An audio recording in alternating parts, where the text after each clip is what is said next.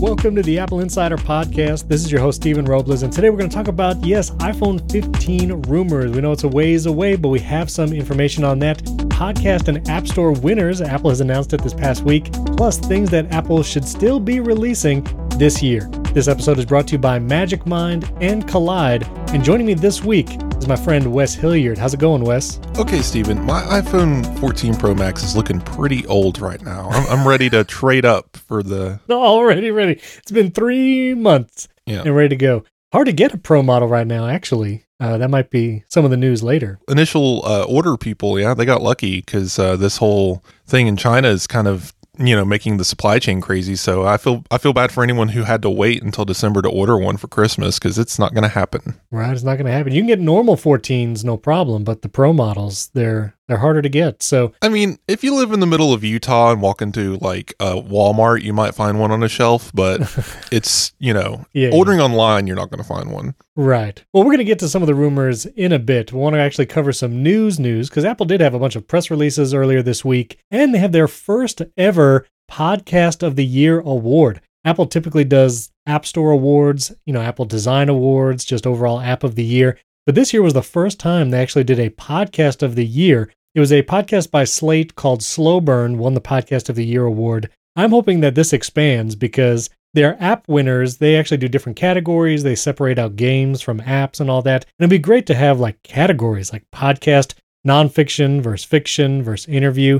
And uh, now this is a new life goal. Forget EGOT, you know, Emmy, Grammy, Oscar, Tony. I don't need any of that. I just want the Apple Podcasts of the Year award. I'll, I'll settle for that. Yeah, I'll, I'll nominate you, uh, Stephen. Oh, Not thank you. because I'm also on one of your podcasts, but Me, you, and William, uh, we all go up there and we'll all accept it together. Which, thank you. I, you know, I thanked William last week, but I do want to thank you personally for covering those two weeks. I really appreciate you guys filling in and heard great things. so I, I want to ask you: uh, Do you have any podcasting or any any you want to nominate? Like, it doesn't even have to be a new podcast; just any you've been listening to that you're like, wow! Every time it comes on the feed, I'm just ready to listen to this. Well, so the other thing that's interesting, I'm going to answer that, but Spotify does their like Spotify Wrapped at the end of every year, and you can see what songs and albums you listen to the most. But they also include podcasts in that, and then Pocket Casts for the first time actually has a listening history as well. So you can actually, if you listen in Pocket Cast, the app, you can go to your profile tab, and it does the Your Year in Podcast review, and it will tell you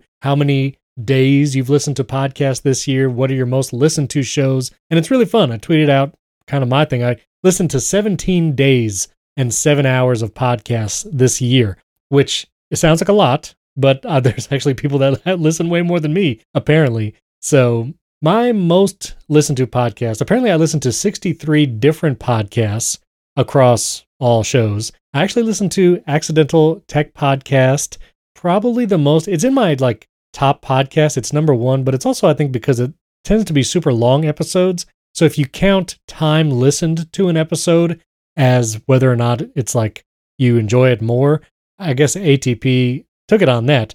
But I actually got into Smartless this year. I don't typically listen to pop culture and celebrity driven shows, but Smartless, they're really great interviews. It's with Jason Bateman, Sean Hayes, and Will Arnett, and they have great chemistry. And I really enjoy listening to their interviews. That's it's really fun. So I actually started listening to Smartless. That was my number two top podcast. Then the talk show with John Gruber, um, the Vergecast. Then I also listened to Roderick on the Line, which is a, a smaller show, but something I've been listening to since since day one. But did you get any kind of report like that, or can you tell like what are your top shows listened to? Uh, no, I use Apple Podcasts, and uh, they don't believe in nice things. But I, I might switch back to Overcast. I do this every once in a while, just going back and forth. Because unlike you, and unlike probably a lot of podcast listeners, because my understanding is is um, when you listen to podcasts, generally you listen to all of them. Uh, just that's just the personality type. But everybody just goes and looks for like you have like sixty something. I have I think about 30, 32 podcasts, and like eight of those are seasonality based on TV shows, like the Succession Mm. podcast, Gotcha. s- stuff based on uh, Star Wars, The Complicated Profession, stuff like that.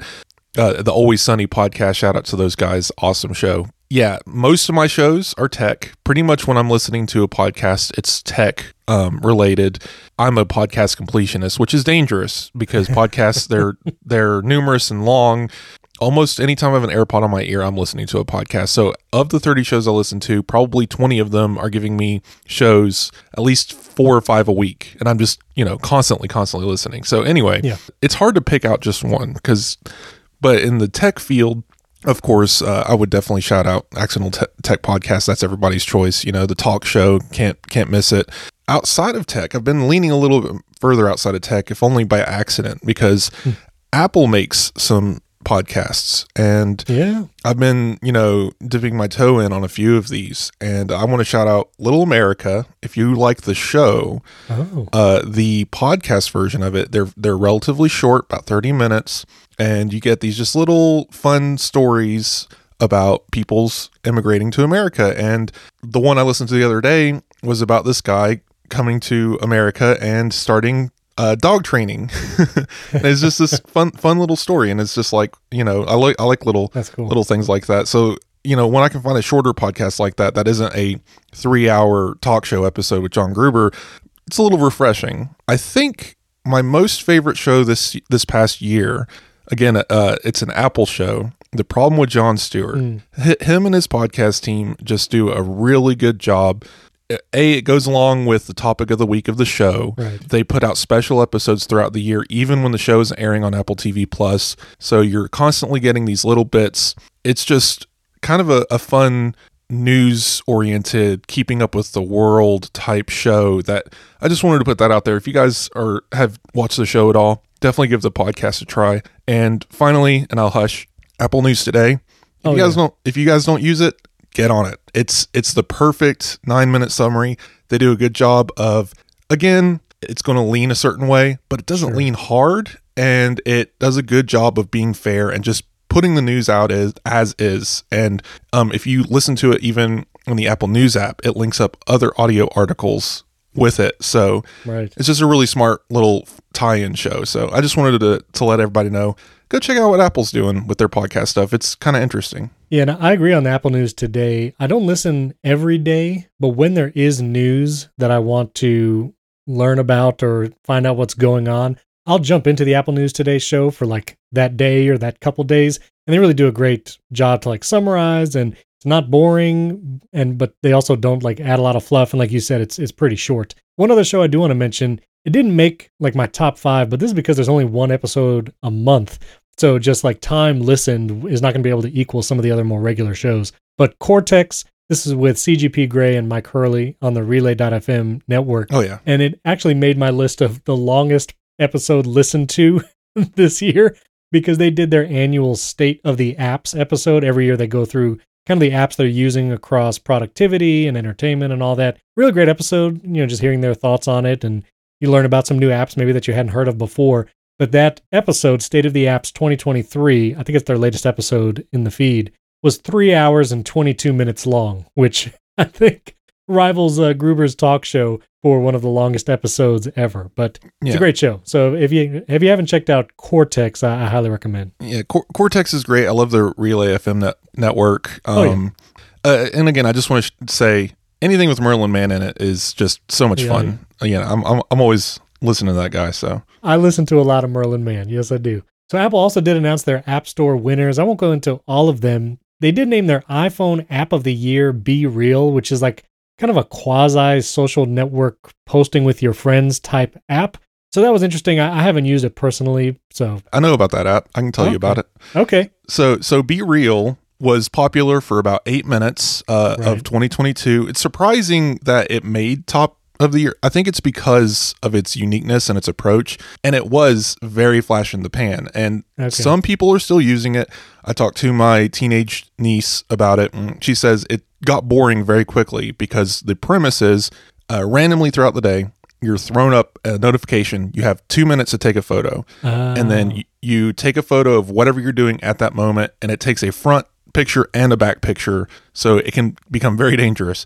Yet you have to post that image or you're not real right? You're not being real. Oh, um, so it's kind of a, a social pressure kind of fun little game but you know you have to imagine once you've done it a couple over a couple of weeks you're going to see the same school, the same, you know, ride ride to school in the bus or in the car, the same lunch table, whatever, because these are kids using it, and it's like, okay, well, we've we've seen everything everybody's doing, and probably Gotcha. tired of it.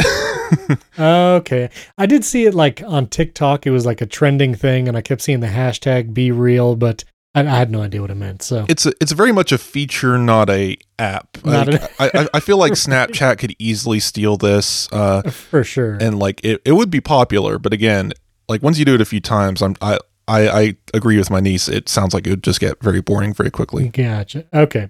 They also did name the iPad app of the year GoodNotes 5, which I highly recommend. If you ever need to annotate PDFs or you like to take notes on your iPad with an Apple Pencil, GoodNotes 5 is great. And I don't do a ton of gaming on Apple devices, but they did name Apex Legends the iPhone game of the year, which is something I've heard my kids talk about.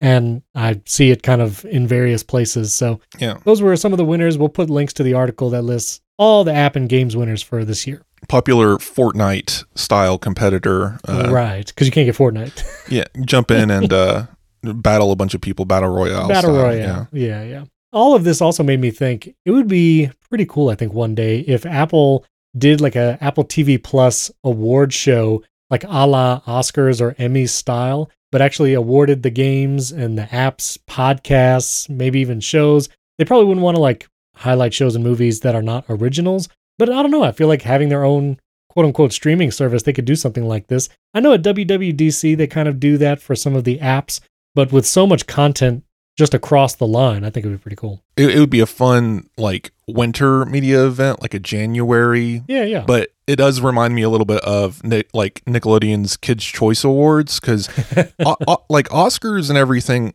those are industry events that celebrate things Right. across the industry. But for a company like Apple to come in and be like, we're going to give awards to Ourselves. ourselves.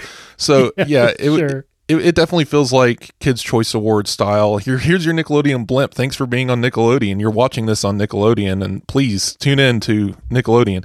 But Yeah. um, cool. No, I mean, I'm I'm always down for cheesy stuff like that. I think it would be another Yeah. interesting place to just see more of the internal attitude and thinking of Apple around these things, and maybe we get some fun stats out of it, like people watch 80 million hours of Netflix on their iPhones or something. that would be interesting. I will say for like the replay recap stuff, you can go to Apple Music and get this whole kind of year in review stats, your most listened to, but it is not in podcasts yet. And from what I've heard, it, it's not coming this year. So, but I hope maybe future years you'll be able to look at your Apple Podcast app and see your listening trends for the past year. Did you get your Apple Music replay?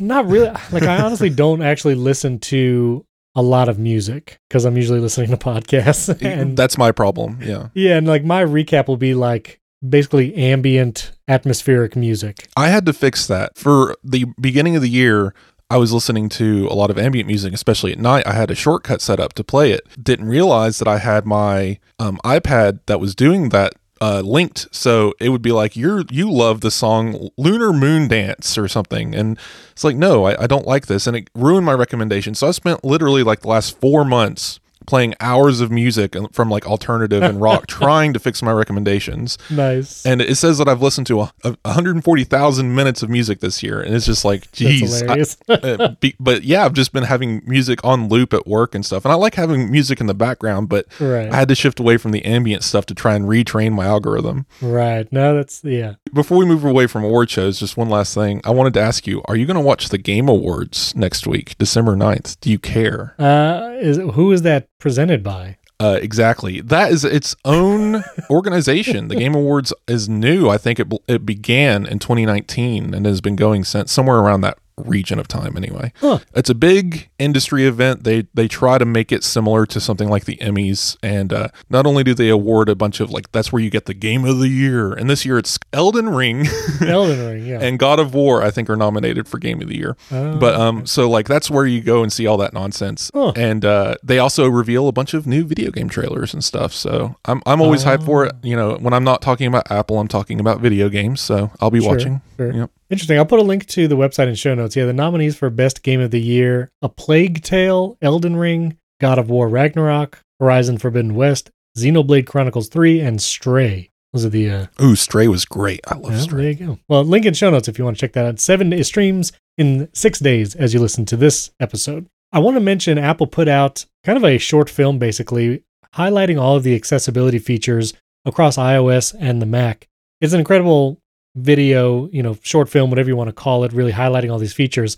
But it reminded me just how much effort Apple puts into the accessibility of its devices. Typically, most people will probably not be using these features, but if you didn't know, your iPhone can do things like when you have the camera app open and you're pointing it, if someone was visually impaired, the camera app could then speak what it is seeing. And there's a scene in the video where it shows a gentleman looking at two doors and it says, There are two doors in front of you. One is blank, one says stage. And just like being able to navigate something like that. He even pointed it at like a jacket on the wall, and the iPhone was able to say red jacket hanging on door or something. And just incredible it can do stuff like that. And then someone else was navigating a Mac doing like editing photos, like cropping, changing settings on photos. And for someone who is unable to use a keyboard and mouse or a touch surface, there are so many controls of facial expressions, everything from sticking out your tongue to scrunching your face to blinking so many different actions that you can customize with just your face and head and, and movements there. Just really incredible work. And just seeing how much of these accessibility things are built into a phone that any iPhone, any modern iPhone can do so much of these things. It's just wild to me. And so I encourage you to go watch it. Yeah, anytime I see this stuff, uh, it, it makes me think it, it's futuristic. This, these, these, Oh, this just yeah. can't, you know, it, it can't be happening, but it is, and it's already in a device in our pocket. And a lot of these accessibility features, they lead into features for everyone. And not only that, I mean, I might be 31 years old today and my spine might be creaking a little bit, but you know, I don't really need any accessibility features just yet. Yes, But- yeah. That's the thing. Almost everyone lis- listening to the show one day might need at least one of them. And honestly, the amount of work that Apple puts into this stuff, it's hard to think of where we might be, you know, in 20, 30 years when I might be thinking, man, I really need to lean on some sort of accessibility thing. Even what they're doing today is just amazing. It, it's always funny to think that people look at Apple and they're like, oh, they're behind. Their machine learning doesn't work as well as Google. They don't collect enough data. But it, this dude's over here editing a photo by scrunching his nose. I, Yeah, oh yeah. you know, so it, it's just it's just so weird to see that contradiction uh, play out in real time. That ad, that uh, accessibility feature, that was just really fun to watch. Kind of uh, pulls at your heartstrings, and I really enjoyed it. Yeah, absolutely. So I'll be linking show notes to that. Also, this week, Apple released iOS 16.1.2. There were some bug fixes there. Supposedly some carrier bug fixes as well. I was thankful for this update because both myself, my son with his iPhone 13, and my wife, it all felt like iOS 16.1.1 was really buggy. And, you know, I was having bugs where I would take a picture in the camera app and I would try to swipe home and go to photos, and the photo I just took just was not there, just not in the Photos app. I could go to the camera app, click the little preview in the corner, and see the photo I just took, but it didn't show up in Photos for, you know, several minutes. It's just weird bugs. Carrier data has been very strange. I have AT&T on my iPhone 14 Pro, and I keep getting the 5G Plus symbol, which is ultra wide on AT&T, the MM Wave speeds, which it's never actually MM Wave speeds, and it's usually when I'm like waiting at a stoplight in my car and I'm like, there's no way I have 5G plus. And so, and I would just not get any data. Like I couldn't load stuff. So hopefully some of those carrier bugs have been fixed in 16.1.2 and some of these other bugs.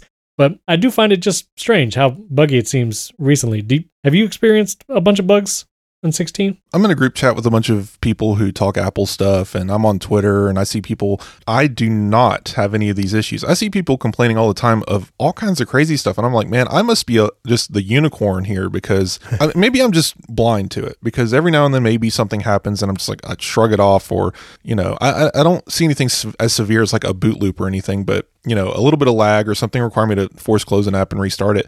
It's not like I have a log in my head that says every I've I've force closed, you know, five apps today or something. I just don't think about it that way. Guess iOS 16 has been more buggy than others. I just maybe in the way that I use my device, I just don't Hmm. see it as much as other people. I don't know. Well, hopefully this has fixed some things. Also, 16.2 should be coming out probably before the end of the year, which we'll talk about in a second. But update your iPhone, see if it fixes some bugs. In the next week or two, and I Yeah. I I, I love just again like our Apple Twitterverse is fun. Um, you know, uh, Zac Hall, ApolloZac on Twitter. Yeah. He's been on a kind of a troll uh, pace lately. I don't know if he's just having a lot of fun. He got his name back though. He was like kicked off. 'cause- So basically, when Twitter was doing the get a verified check if you just spend eight dollars a month, he did it and then changed his profile name to Elon Musk Right, and his right. profile picture to Elon, and he totally got banned. And it was, I mean, kind of funny, but also he had a bunch of followers, so he tried to start another account, but he apparently got his name back. Yeah. So that, that, that, that was a whole fun story, and he keeps posting pictures of Ed Sheeran saying that he did that. But um, be, beyond beyond that, because he does look kind of like Ed Sheeran. But um, I did want to point out though, it was, it was a good joke. Uh, iOS 16 1 2 came out, and he said, you know, crash detection got an update. I guess if you crashed your car recently and it didn't work, try again. wow. but Yeah, he's funny. Just love it, love it. I've probably mentioned this in the past, but I do consume a good amount of caffeine. I drink my cold brew in the morning. I usually have some caffeine in the afternoon. And caffeine does okay, giving you energy, but actually having consistent and even energy throughout the day where you can actually focus and get things done, caffeine doesn't always cut it. So instead of adding even more caffeine to my routine throughout the day, I've actually started drinking Magic Mind, drinking one a day, and not only does it give a quick energy boost, but it helps moderate the energy throughout the day and I can feel productive and focused. This way, it replaces some of the coffee I was drinking in the afternoon and throughout the day. It actually reduces stress throughout the day as well. And it even has great things that help boost your mood and help you relax. It's got some great ingredients you probably recognize, like matcha, but there's one that I actually already have experience with, which is L-theanine. My family actually used to do L-theanine like pills because they help reduce stress, but L-theanine is actually inside the Magic Mind drink as well as a bunch of other natural ingredients like rhodiola rosea, lion's mane mushrooms, and a bunch of other incredible stuff. It helps with mental clarity, energy, focus, all around benefits, and really no downsides. It also tastes great. And I've tasted some green things in the past that were not good. But Magic Mind tastes great. Drinking it is actually a joy to do, super easy, fits right into my daily routine. I recommend you try it out. I actually shared it with my wife and my kids. They actually all really enjoy it. And so definitely try Magic Mind. And seeing how it worked for pretty much everyone that's tried it, and for me, I recommend you try it too. So here's what you do go to magicmind.co slash Apple Insider, and you can get 40% off your subscription for the next 10 days with our promo code Apple Insider 20. You can get 40% off a subscription for the next 10 days with the promo code Apple Insider 20 when you go to the URL magicmind.co slash Apple Insider. That link will also be in the show notes. You can just click it there. Our thanks to Magic Mind for helping our focus and productivity throughout the day. Speaking of what Apple might do the rest of this year, it is now December 1st as we record. So we have one month left of 2022. And I do want to credit Joe Rossignol from MacRumors. He tweeted some of the things that Apple has promised or at least alluded to that would be coming at least by the end of this year. And I'd like us to discuss maybe how likely it is. One thing he didn't mention was the Apple Silicon Mac Pro, which now that we've hit December, I think there's not going to be an event. I don't think there's going to be an announcement. Maybe there would be a tease later this month, but I doubt that also. So we might not hear about the Apple Silicon Mac Pro until next year. if it even exists at this point. I'll, I'll let you. There's a whole list here. I'll let you continue in a second, but I just want to point out this has been a rumor for so long now. It feels like one of those that might just go away. But it's a, but it's not a rumor though, because even at the WWDC event this past year, it was Jeff Williams who said we have one more. Yeah, but Apple announced AirPower, didn't they? They can say whatever they want and then never ship it. It's just AirPower was a new product though. I mean, Apple Silicon is across the entire lineup. The Mac Pro is an existing product. I mean, I'm not saying that the Mac Pro new version isn't coming at all. I'm just saying it whatever version was coming with the the rumors of the M1 Ultra Pro Max whatever chipset and uh all of this stuff, that version of it I think is, you know, scrapped and or something. Something has happened. Maybe it's the supply chain issues, who knows, but whatever we were getting, I think is no longer on the table. And it also just feels like maybe the Mac Studio is enough. Maybe they're seeing some sales figures. Maybe they're hearing from the back end. I don't know. But and whatever Mac Studio s- sequel we're getting with the M2 processor, maybe that'll blow us away. But it's just Sure. interesting to me that you know we're we've been waiting for this Mac Pro to come. Yeah, we don't have any Mac right now that matches that you know fifty thousand dollar version of it. But I guess the question is is how pressed is Apple to have a product like that out on the market when honestly, I think they're still selling the Intel version of that Mac Pro Oh yeah. uh, to the customers who need it, Oh for sure. like Pixar. Apple, I'm sure, is working on something, but it's not. And yes, they gave us a deadline, two years, whatever. And, you know, everyone's going to probably pull this out as a talking point for the next five years if Apple missed their Apple Silicon chip date or whatever. Uh, but in my, but for me, I, I just don't see it as that big an issue. From the consumer side of things, I think you know they met their mark they made that they released every version of a mac that they could with a redesign with new processors that take advantage of it and it was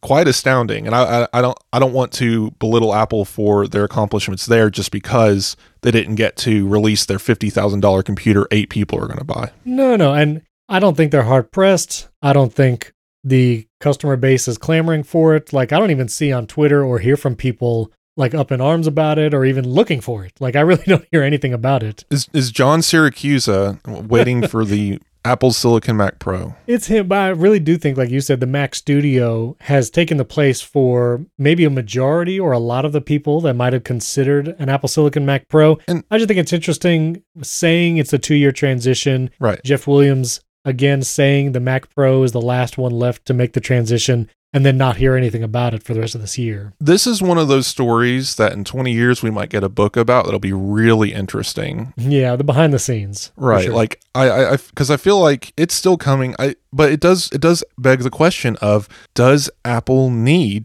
to be in this market like are they serving a market segment. And and Steve Jobs and you know uh, Apple philosophy in general has always been it's not about the market share it's about what we can do with uh, the product. So I don't see them saying no we don't need a gigantic expensive Mac Pro with Apple Silicon because who's going to buy it? That's not really Apple's philosophy but I, I guess I am asking the question though of do they really need to be in that market segment and is is current day Apple given the supply chain given what's going on and given the unbelievable performance of the Mac Studio are we really that worried about something like this and maybe we wait 5 years and see some kind of new Mac Pro on the horizon Maybe. I don't, I don't think it'll be a five years, though. I, I think we will hear something in the next year, if anything. Yeah. Like, even if it's a, we're making the Mac Pro and it seemed like it was great, but the Mac Studio is taken, you know, whatever. Like, there, Yeah. I think there'll be some kind of word about it. you, you heard it you heard it here first guys uh, WWDC Mac Pro announcement just pulling that one out again for the third time well, I mean,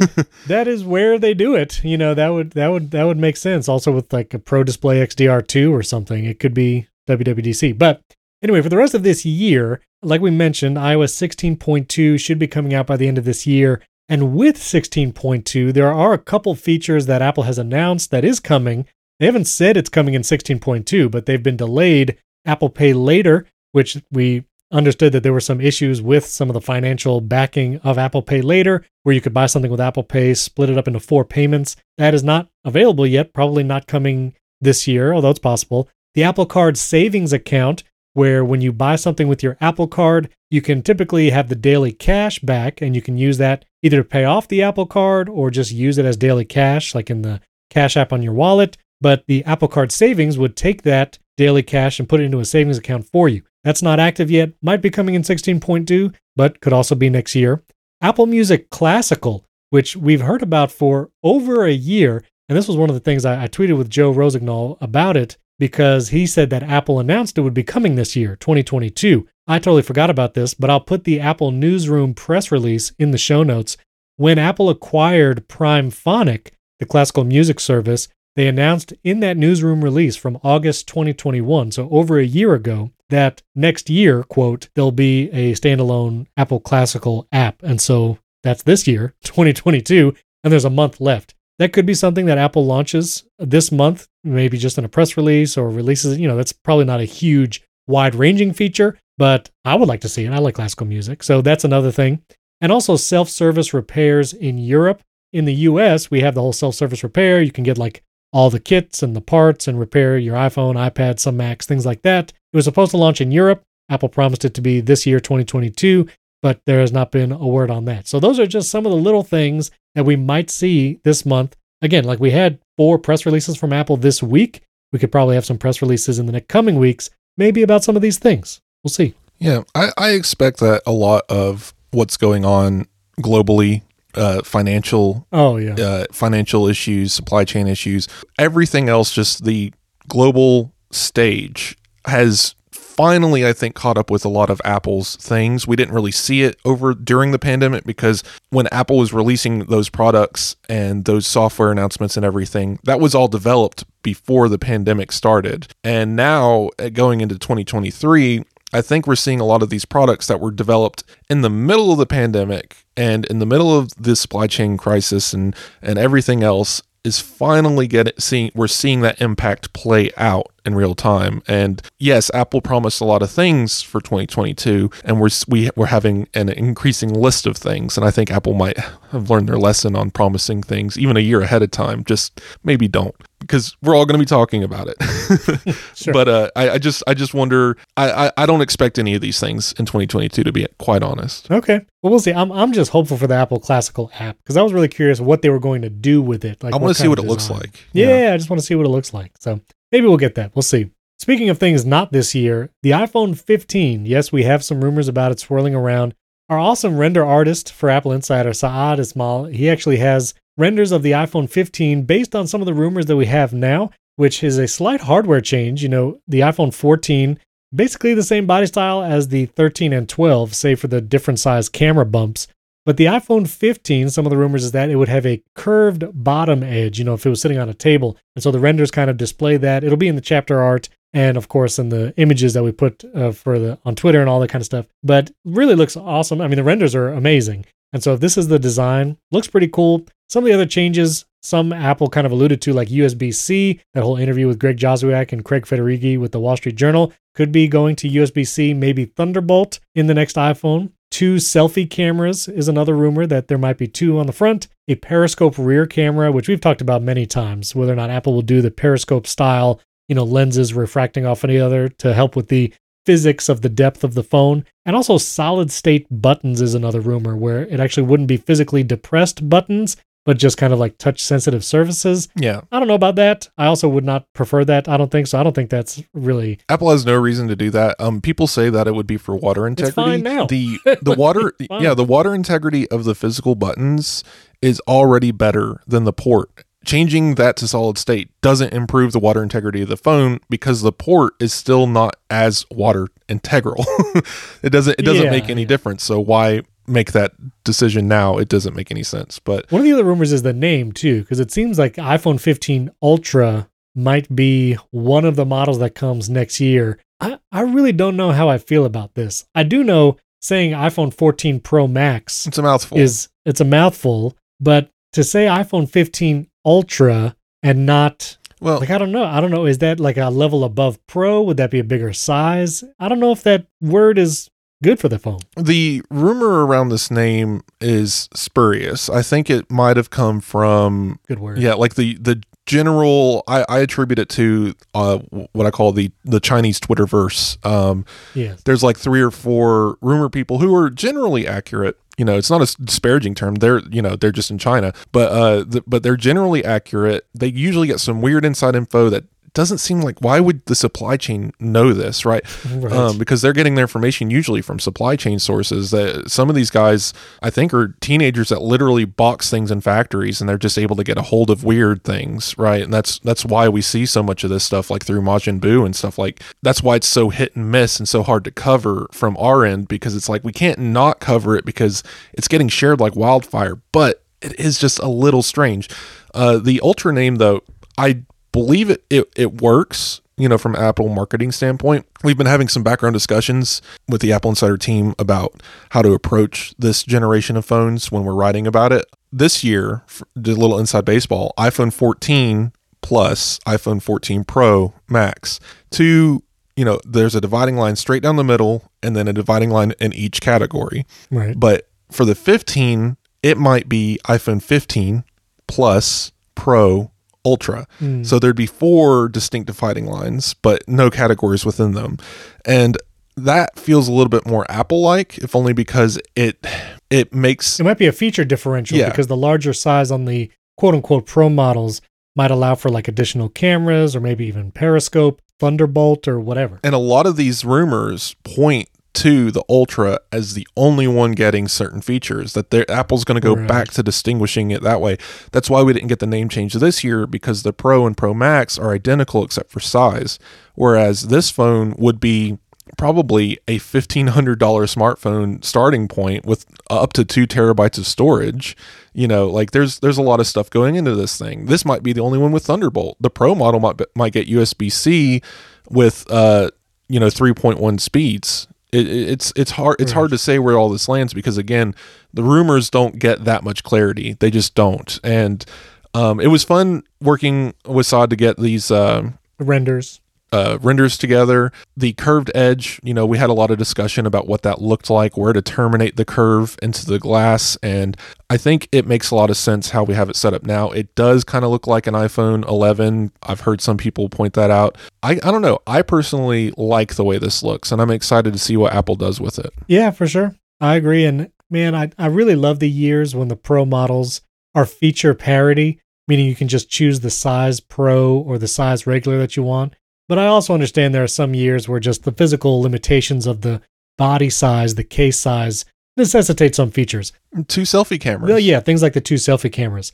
Of all these features, though, I am actually looking forward to USB C and Thunderbolt instead of Lightning for one, well, for a couple reasons. One, yes, like streamlining the kinds of cables you have to bring when traveling. That's nice. Again, when you're just sitting at your desk or you're just at home, like you're going to have everything. Like I, I still have Lightning devices, AirPods Max, AirPods, whatever.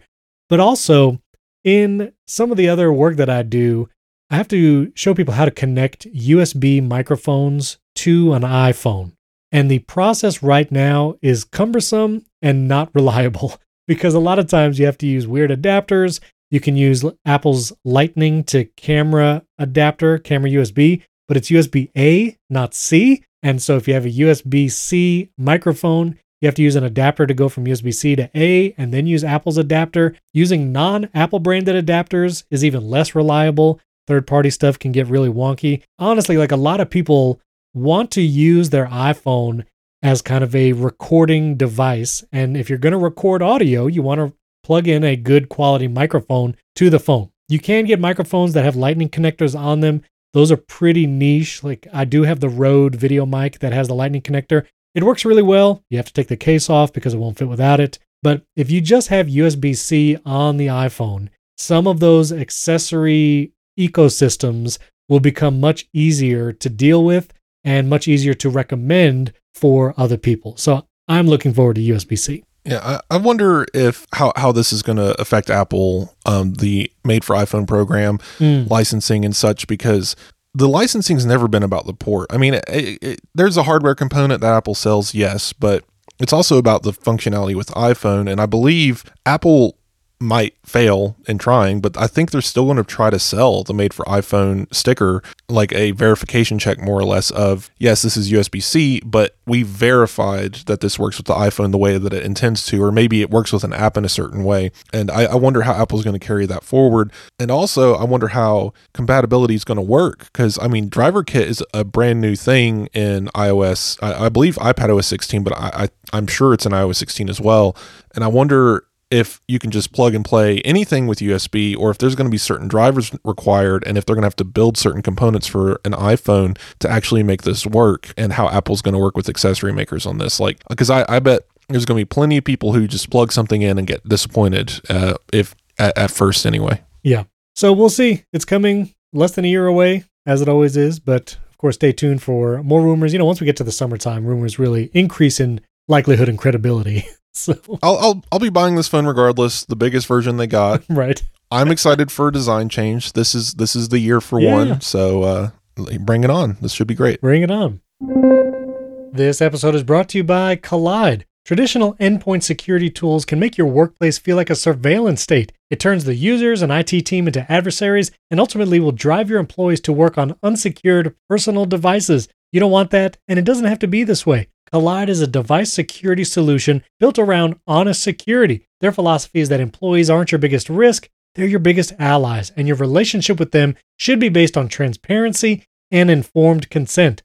Kolide works by notifying your employees of security issues via Slack, and it gives them step by step instructions on how to resolve those issues themselves. For IT and security teams, Kolide provides the right level of visibility for Mac, Windows, and Linux devices, and it can answer questions about your fleet security that traditional MDMs can't. You can meet your security goals without compromising your values. Visit kolide.com slash Apple Insider to find out how. And if you go to that link, they'll hook you up with a goodie bag just for activating a free trial. A free goodie bag for a free trial. That's K-O-L-I-D-E dot com slash Apple Insider. Kolide.com slash Apple Insider, and that link will also be in the episode show notes. Our thanks to Kolide for sponsoring this episode. An app that has released that was announced with the Apple Watch Ultra, the Oceanic Plus app. So if you are a scuba diver or even a snorkeler, or just want to try out some depth app in your pool, which that's what I did with the Apple Watch Ultra, you can now get the Oceanic Plus app. Andrew O'Hara has a great video and a walkthrough of the app showing all the features. There are a lot of paid features, so if you want to use this for diving, you're probably going to have to end up paying $10 a month is the subscription, or you can buy a day pass for a dollar just to try it out. But looks really cool and yeah, another good use case for Apple Watch Ultra, especially if you're into the uh, the water stuff, scuba. I really hope that they come out with you know some more colors and stuff because yeah, I'd actually be interested. I don't want a titanium colored watch. That's really my only complaint yeah. at this point. if if yeah, if I could get it in a different color, it, I feel like it would just look so much nicer and it would go with my bands and stuff. So I I've been living the Apple Watch Ultra life since it came out. I really like the Ultra. I was wearing it 100% of the time, sleeping, getting up, all of that kind of stuff. I have since moved now into the dual Apple Watch life, and I'm wearing my Series 7 to sleep, and then using the Apple Watch Ultra during the day, mostly because the Ultra was a little uncomfortable at times when sleeping, depending on how my arm or hand was positioned. Like I would end up with like red marks all over my arm because the the crown guard thing was like pressing into my hand or something. Right. But I also find how small the 45 millimeter Series 7 looks and feels when I go back to it from the Ultra. Like when I look down at it and when I just when I'm wearing it, first of all, I do think it is more comfortable than the Ultra. Just over, like if you're going to wear a watch and you really are going for comfort and you don't care for the Ultra features, I do think the Series 7 and Series 8 it looks so nice. I really like the rounded edges and rounded corners now that I've kind of lived with both and it is just more comfortable overall. For sure. But I I do like the Apple Watch Ultra battery, which is amazing. And like doing, I've been walking outside, just doing walking workouts, literally never having to worry about battery life or anything like that. And the larger screen. I do like the larger screen, and the 45 millimeter looks a little small now coming from the Ultra. But I will just say, like, whatever watch you choose to go with, like, there are pros and cons to both and the series 7 and series 8 still look amazing i feel like the existence of the ultra kind of says that there should be the smaller end right. um version 2 i it would be amazing if apple could just make a screenless health band that was just a bracelet that you wore that could track your heartbeat and sleep tracking. Like do every sensor thing that an apple watch does just no display and honestly, I'd probably wear both at the same time, just one on each wrist. But like, or as an alternative, like you living this two watch lifestyle, instead of having a whole nother Apple Watch, it just feels a little egregious, right? Like, have this little band thing. I feel like it, Apple has like the perfect storm for that kind of thing. Charge ninety nine dollars for it, but I don't think they would ever do it because it would definitely cann- cannibalize their more expensive watches. Yeah. What do you add here? What is okay? This? So you have a you so yes, so you have the battery health thing. That's a rerun of an old piece. Yeah. Uh, there's a reason why it's in the timeline though. It's because of this TikTok story. So that's why I added it. Okay, yeah, I was going to talk about battery health. We've talked about battery health in the past. I was only going to mention after plugging in my Apple Watch Ultra, or not plugging in, but I set it on my Belkin charger a couple times, and it was trying to do the optimized charging and stopping at 80%. But I was trying to charge it to wear it to bed, and so I had to like you know manually tell it. But I will say I will give the watches credit, Apple Watch credit overall. After telling it to charge fully a couple times around 11 p.m. or midnight, it got the hint and it stopped optimizing charging at that time of day because it knew I was about to take it off the charger. So kudos to WatchOS team for like recognizing usage patterns and how I want to do it. But yeah, we don't have to talk about all about battery health. Tell me about this this TikTok uh, nonsense article. All right, so I don't I don't know if we need to get t- too far into it because uh, I'm not going after a specific person or anything, but Andrew O'Hara, our our video guy. Yeah. Uh, he's also in the HomeKit Insider podcast. Um, That's right. I know. yeah, I, I believe you're acquainted. I'm familiar. He he pointed out because he he's a I don't know if you know this Stephen, but he's a heavy TikTok watcher, probably just like you. I believe you're I- I, believe you're a TikTok watcher. I am. I'm on the TikTok. You're you're you are on the TikTok as they say. Um, so he pointed out a character. I'm not even going to name their account because I don't want to get into Sure, it. But sure. um, Yep. this this person claimed that they worked for Apple some years ago. Someone on Twitter pointed out he's apparently worked for Apple as soon as 2014. But we we assumed much earlier. But he was there before Steve Jobs died and worked at least till 2014. We don't know where, retail, whatever. But it was just one of these people. I'm a former Apple employee, so I'm going to tell you all the things about Apple. And he got like two and a half million, probably way more now, probably like some some like three four million views on a TikTok discussing um, iPhone storage and how Apple uses the other storage bug. It's apparently a known bug within Apple that the other storage slowly fills up over time purposefully in order to get people to buy new iPhones when they run out of storage. They got like three mil, it, it, insane, pure pure madness. Uh, so we wanted to write a little article saying, guys, no, this that that's not how any of this works. But it got worse because as I was writing it, he put out like three more videos saying just increasingly insane things about how Mm. Apple products work. So I, I, I went into a little diatribe here. Maybe I got a little too invested in it, but it, it, it's a good read. I, I would take a look at it, but I just wanted to PSA, guys, don't believe everything everyone says, especially if they claim they're an Apple employee, because they might have mopped the floor in an Apple store once. But even then, it, like as Mike Wuerthele, our editor, said, uh,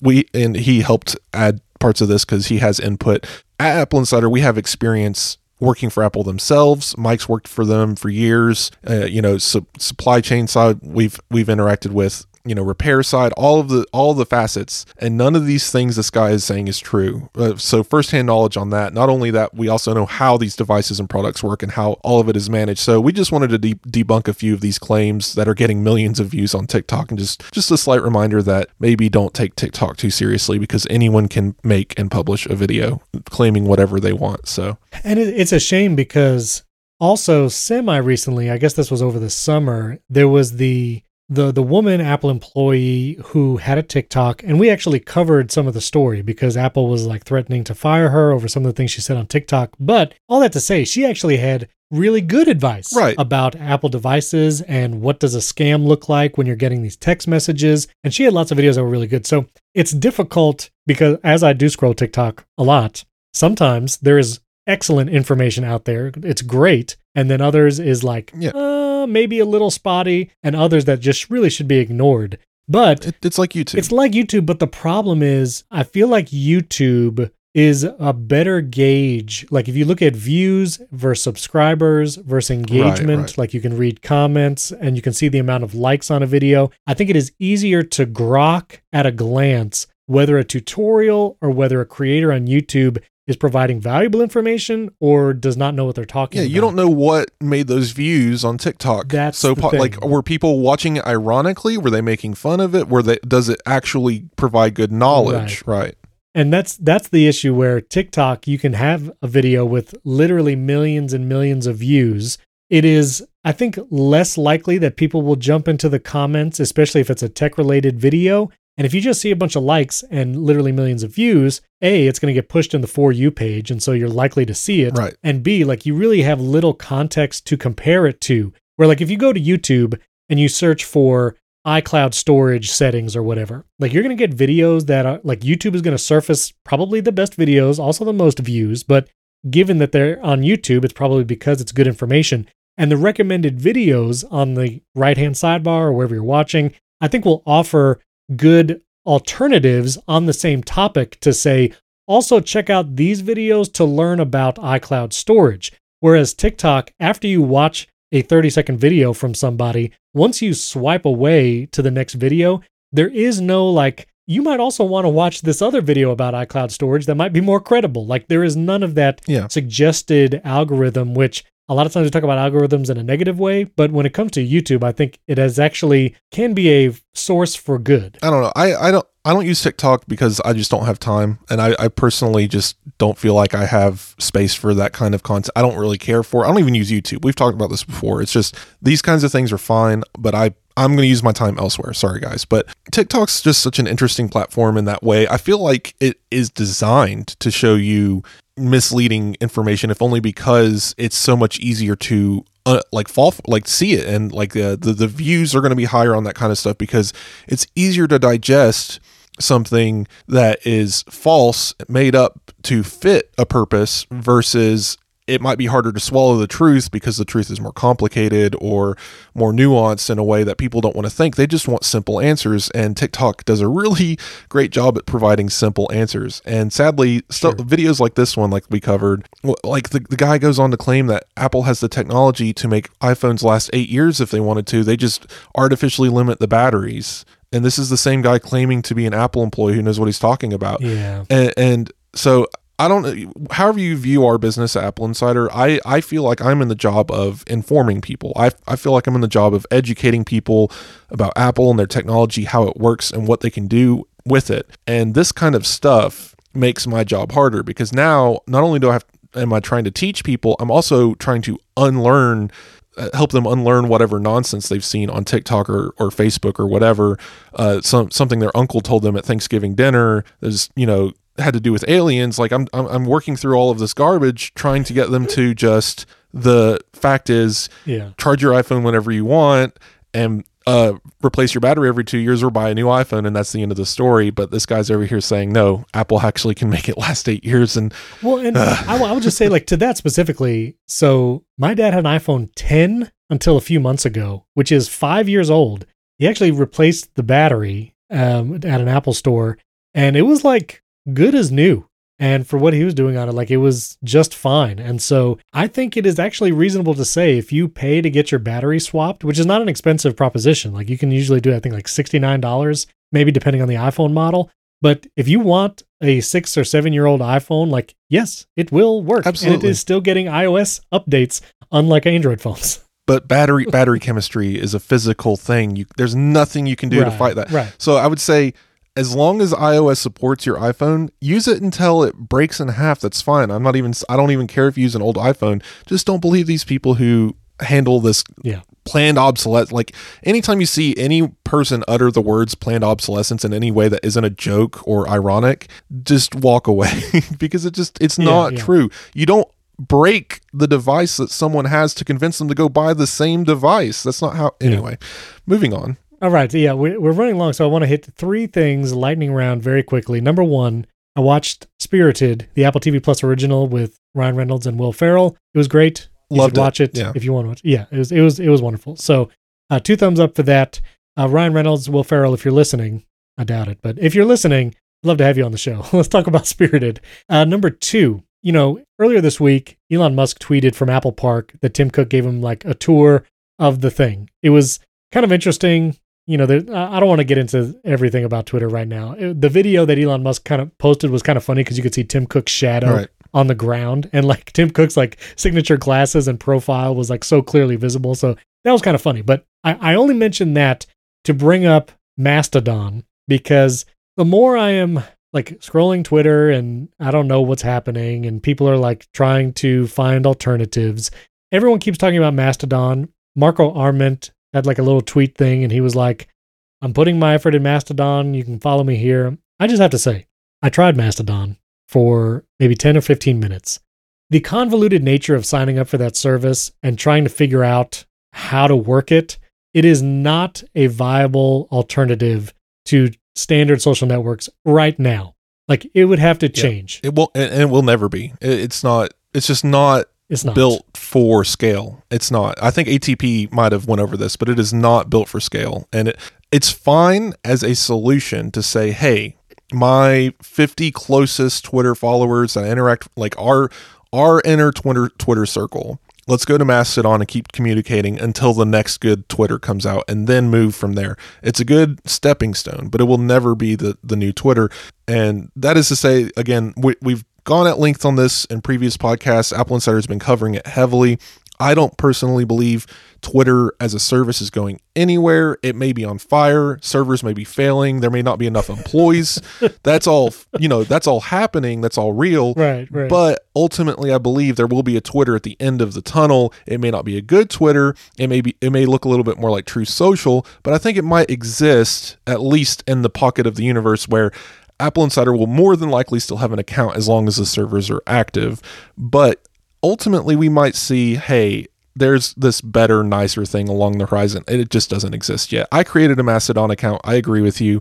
It is not a good service. Um, and those guys that own the server that you created your account in could just shut it down tomorrow and then you won't have an account anymore and have to start over again. So, well, and then, and as I was thinking, like, thinking of the big names that use Twitter, namely politicians and world leaders, as well as like local news anchors and like celebrities doing the Mastodon sign up process, I was immediately like, No. none of those people will sign up for Mastodon. Like they will go to the website and immediately leave and default back to what they know, what is honestly much simpler and easier to use, which is Twitter. I've looked at Hive. I put myself on the waiting list for Post, which is another Twitter style service. But the but the and they and they seem to have so many problems at Post. So all of them, all of it. And so, like, as I keep trying to find these other things, I think it again solidifies the point that Twitter is unique, and even as it might be on fire, it like is still better than some of these other yeah, services. I mean, uh, Hive is built by two college students, and they have a million users. How is that? Uh, that is not sustainable. And then you look at Twitter, and like I said, you know, Twitter is in the middle of that car crash, and we're all we're all kind of observing it. We're poking fun. Elon Musk is kind of making a fool of himself in a lot of ways in the way that he's behaving and communicating things, outright lying about certain things with Apple, and you know, walking a lot of statements back. It's it's just it's entertainment at this point. Yeah. But ultimately, I believe what will happen, and you can you know put this put this away for a later day to remind me if if it's true or not. But ultimately, I believe we'll see this continue to spiral in a weird way. Nothing's going to ultimately fail or break that will remove Twitter from service. no. Elon will eventually just get tired of dealing with it and appoint a new CEO that maybe thinks a little bit more like Elon, but also probably has a better business sense and gets things on track. And guess what? We'll just be back to Twitter being Twitter and we'll be okay. Yeah. As long as there's some moderation and the EU's pushing for it and the, these regulations and stuff coming through, as long as there's some moderation on the platform and as long as you can block people that you don't want to see, it'll be fine and we'll, we'll be okay. No, I'm still on it. We're still using it. Wes is on there. Apple Insider's on there. I do think there's kind of a resurgence of websites, like people just wanting to go to a website or use the RSS feed for a site, and like RSS readers. Like I don't think it's making a huge resurgence, and it's not going to be as popular as it once was. But that's literally what I do. Like I use Reeder. Yeah. I have a bunch of news sites in there. I even have some YouTube channels in Reeder because sometimes YouTube can make it weird, like to get to your subscriptions tab and just see the people you follow. And so, man, using RSS feeds for all of that, it's actually a great experience. You should try it. it's really good. I think the com- I think the community aspect of it is what's uh like I would miss about Twitter. Right. And that's why I would say, you know, make your own micro communities, you know, make your own discords, make a iMessage group chat with people you can trust. And like Yeah. But I have a, I have a question. I know I've asked it before, but Yeah. do you think Apple has any reason to even accidentally create some kind of social network on their on their devices? so I I, I, I bring this up because I was thinking about it the other day. Well, I made an iMessage group chat with some Twitter friends. In order to manage the process, I made them a contact card. I saved it to files, made it a shared folder, and shared that folder with everyone in the group chat. So that way, everyone that I, I added could get that contact information. That's good. What if Apple just gave us usernames? Just give us a username. And that way we have our Apple ID email address for signing in and stuff. But let me have a public facing username that works with everything. We already have a game center and we already have an Apple Music. Why are they different? Tags that doesn't make any sense. Just make it one universal thing. Maybe just give us a profile page, a, a wall to post our status on. I don't know. It doesn't seem that far fetched at this point, honestly. It it it does like what what if you went to apple.com slash social slash you know Stephen Robles and saw your profile, what Apple Arcade game you're playing, what music you're listening to, and your current status, and, and that was you know like that was it. Here, here's here's the thing. Number one, if Apple were to actually give a public website, like if Apple were to give you a profile on something something.apple.com where someone can read what you are posting Right. publicly, Content moderation. that is immediately content moderation. And I will, I think I'm fairly certain that Apple does not want to have to touch content moderation with a 10 foot pole. Like, Absolutely not. they already have to deal with App Store moderation, podcast the, the moderation. iCloud page. The iCloud page looks cool. Here, look, here's if if anything, if anything, I think Apple is continuing to build messages like the iMessage features. They're building it out. I could see that expanding slightly more into like a group conversation type feature, like almost like a Slack-ish competitor where you could maybe join a company or like a friend group thing and it's it's something where you can send a link and people can join that group chat rather than having to be directly invited by someone. I could see maybe those kinds of features in the future, but anytime something moves into the public facing side, right. like I, I immediately think Apple's like, no way. Like I like they're not going to deal with that. It, it just brings on too much scrutiny. But uh, one one last Yeah. silly metaphor, and I'll, I'll let you close up. Ro- ro- okay, imagine you're playing Roller Coaster Tycoon and you're building a theme park, and you've built every piece of the theme park except for the walkways. So you have a theme park, and people just can't walk between the attractions. That's what Apple has right now. They have their social network. They just haven't connected the dots. They have every piece of it, and at least from my point of view. And I, and I agree with you. The regulation would be insane. It would open up a whole new thing. They would probably just need to open a new sub subset business of Apple uh, to run it. But even if it was just a public profile that that you couldn't even that you couldn't even add anything to other than what you're doing with Apple products, and say you know follow this person or let me iMessage to this person. Like, let me have a way of sharing a iMessage with a person via a username. Uh, because right now I have to give you my email or my phone number. That feels too personal. Anyway, Right. I, I I just wonder. I just wonder if Apple is even considering anything like this. And it because even since like 2016, I've been looking at all these disp- disparate pieces of Apple, the iCloud stuff, the iMessage, FaceTime, and everything feels, uh, you know, Game Center, Apple Music profiles, all this stuff is just sitting there, and all they need to do is connect the, the dots, and they just haven't yet. Uh, like, so you look at Apple Podcasts. Like, I am sure that there are podcasts in the Apple Podcast directory where the content is not something that Apple wants to promote or even put into a public facing sphere.